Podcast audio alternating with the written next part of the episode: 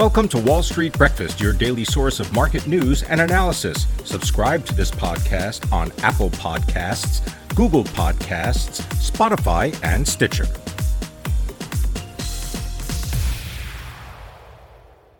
Good morning. Today is Friday, January 14th, 2022. I'm Pim Fox. Our top stories include New Omicron cases may show signs of slowing, rents hit a record, and the FDA turns a blind eye to French dressing. Those stories and more coming up, but first let's check markets. Equity futures are lower with S&P 500 and Dow futures down about a tenth of a percent, while Nasdaq 100 futures are lower by two tenths of a percent. Crude trades at over $85 a barrel. The yield on the 10 year Treasury is 1.75%. Bitcoin trades under $42,000, and gold is $1,820 an ounce. The dollar is weaker versus the Japanese yen and the British pound, but is unchanged versus the euro. In Europe, the STOXX Europe 600 is down 7 tenths of a percent. Major indexes in Asia close lower. Japan's Nikkei 225 closed down more than 1%. Stocks to watch before the bell include JP Morgan Chase. The bank reported fourth quarter profit that fell 14% but posted record annual profit and revenue. The shares are lower by nearly 3% in pre-market trading. Wells Fargo reported fourth quarter results that beat estimates, sending the stock up 1% before the open. First Republic Bank said its profit rose for the fourth quarter on loan growth, higher deposits, and wealth management assets. BlackRock reported net income that exceeded estimates and raised its dividend nearly 20%. Sherwin Williams shares are down 3% in pre market trading after the paint maker lowered its fourth quarter and full year guidance, citing a shortage of raw materials amid supply chain constraints and labor challenges. Las Vegas Sands and Wynn Resorts are both up about 10% in pre market trading, and Planet Labs trades higher after the successful launch of 44 SuperDove satellites into orbit on a SpaceX Falcon 9 rocket. Shares of Planet Labs are up more than 4% pre market. Coming up today, Citigroup releases results before the open, while in economic news, retail sales and import prices for December are due at 8:30 a.m. At 9:15, we'll get US industrial production for December. That'll be followed by business inventories for November at 10 a.m. Also at 10 a.m., the University of Michigan's preliminary consumer sentiment index for January is set to be released. Now, our top stories. With the United States facing nearly 800,000 new coronavirus cases a day, deaths rising, and federal medical teams deploying to overwhelmed hospitals, a handful of places that were among the first to see a surge of the Omicron variant last month report new cases have started to level off or decline. Daily case reports have been falling rapidly around Cleveland, Newark, and Washington, D.C., and there are also early signs in Chicago, New York, and Puerto Rico, and hard hit ski resort towns in Colorado that cases are hitting a plateau or starting to drop. The average cost of a Manhattan apartment rental surged to the highest ever for December. The median rental price for Manhattan properties hit nearly $3,400 last month. That's the highest for December in more than a decade of record keeping, and up more than 20% from the year earlier December. That's according to Douglas Elliman and appraiser Miller Samuel. And the U.S. Food and Drug Administration said it will stop regulating French dressing. The U.S. agency announced that it would lift guidelines that required manufacturers to sell a product with 35% vegetable oil if it wanted to market it as French dressing. French dressing also had been required to contain vinegar or lemon or lime juice. In other news, wholesale prices surged nearly 10% last year, the biggest increase in more than a decade. The Department of Labor said that the producer price index rose by two tenths of a percent last month compared to November.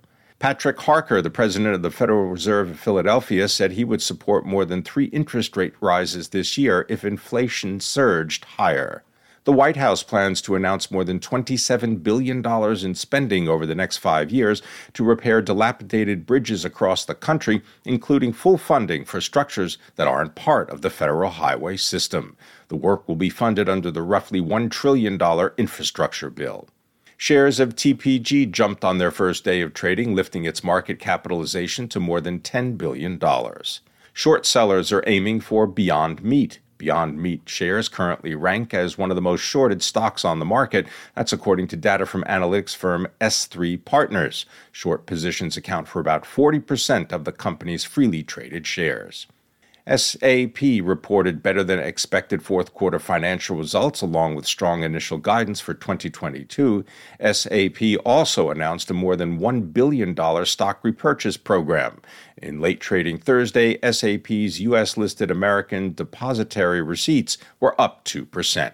Taiwan Semiconductor, the world's largest contract chip maker, plans to raise its capital expenditure by almost a third this year to $44 billion. That's a more than 30% increase from 2021. Fubo TV, the sports oriented streaming service, says it expects to report record revenue and subscriber growth in the most recent quarter. Energy drinks maker Monster Beverage is entering the alcoholic drinks market through a more than $300 million deal for craft beer and hard seltzer producer Canarchy Craft Brewery Collective. Boston Beer shares fell 8% in late trading Thursday after the brewer lowered its annual earnings outlook as interest in hard seltzers like Truly continues to slow and supply chain issues are expected to continue hurting gross margins. Professional golfer Tiger Woods is a lead investor in Sports and Health Tech Acquisition, a blank check company looking to raise $150 million to target sports and health technology investments. Bausch & Lomb has filed for an initial public offering. Bausch Health said in 2020 that it planned to spin off Bausch & Lomb, which mostly makes eye health products. Bausch Health would remain a majority owner of the new public company. AMC Entertainment chief executive Adam Aron has sold another tranche of AMC shares worth over $7 million this week. Since last November, Aron has sold more than $40 million worth of shares. Shares of Electricité de France plunged more than 20% in Paris after warning that the French government's new measures to limit the effects of soaring power prices on consumers would cost the utility nearly $10 billion and cause extended outages at several nuclear plants. More than 60,000 borrowers will see their private student loans canceled, totaling more than $1.7 billion in relief. That's thanks to a deal between 39 state attorneys general and student loan giant Navient.